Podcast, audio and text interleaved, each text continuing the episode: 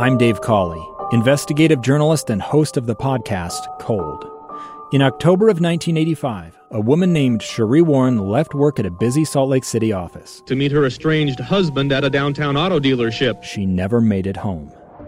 Sheree's car surfaced weeks later in Las Vegas. In the parking lot of a hotel casino. No one knows how it got there. Strange. It was strange. Both Sheree's estranged husband and her boyfriend raised suspicion for investigators. I kind of thought that he might have done something. But no arrests were ever made.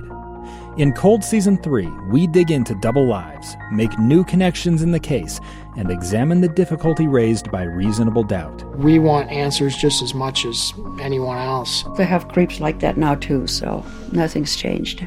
That's the new Cold Season 3 The Search for Sheree, now available anywhere you get your podcasts. On the dining room wall in the Doyle's home in Provo hangs a nine and a half foot by six foot hooked rug. It depicts a 14 year old Joseph Smith praying in the grove of trees. Jennifer Doyle made it by hand, and it took her several years. When I thought about working on it, I was feeling like I needed to do something with my craft that was meaningful. And I really wanted to find a way to share the story of Joseph Smith. Doyle says this project strengthened her testimony and her family's. I found myself thinking about little things like what would his face have looked like, or how were his hands, or feeling really humbled thinking about those pants kneeling and asking God. Artist Anthony Sweat did a painting called The First Visions.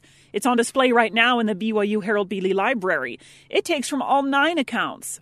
We typically portray it as soft white light but in multiple accounts. As a matter of fact, the very first word Joseph used was, I saw a column of fire. So I wanted in my image to depict more yellow, uh, Old Testament visionary type fire from heaven coming down.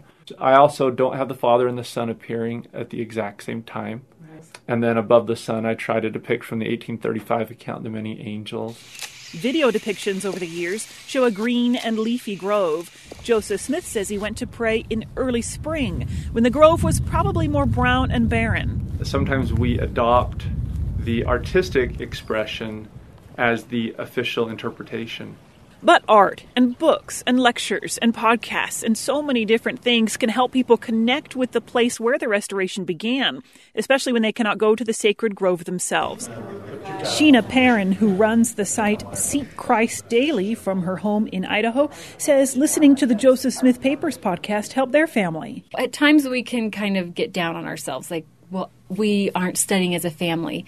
But I think one of the biggest things we can do is study ourselves and then pray and look for opportunities to teach our children. Doyle may have made a huge hooked rug, but she says others can find different ways to teach about the first vision. I think one reason the prophet gave us such a long period of time is because you can't just download everything you know in one sitting. It's it's little bit on little bit on little bit.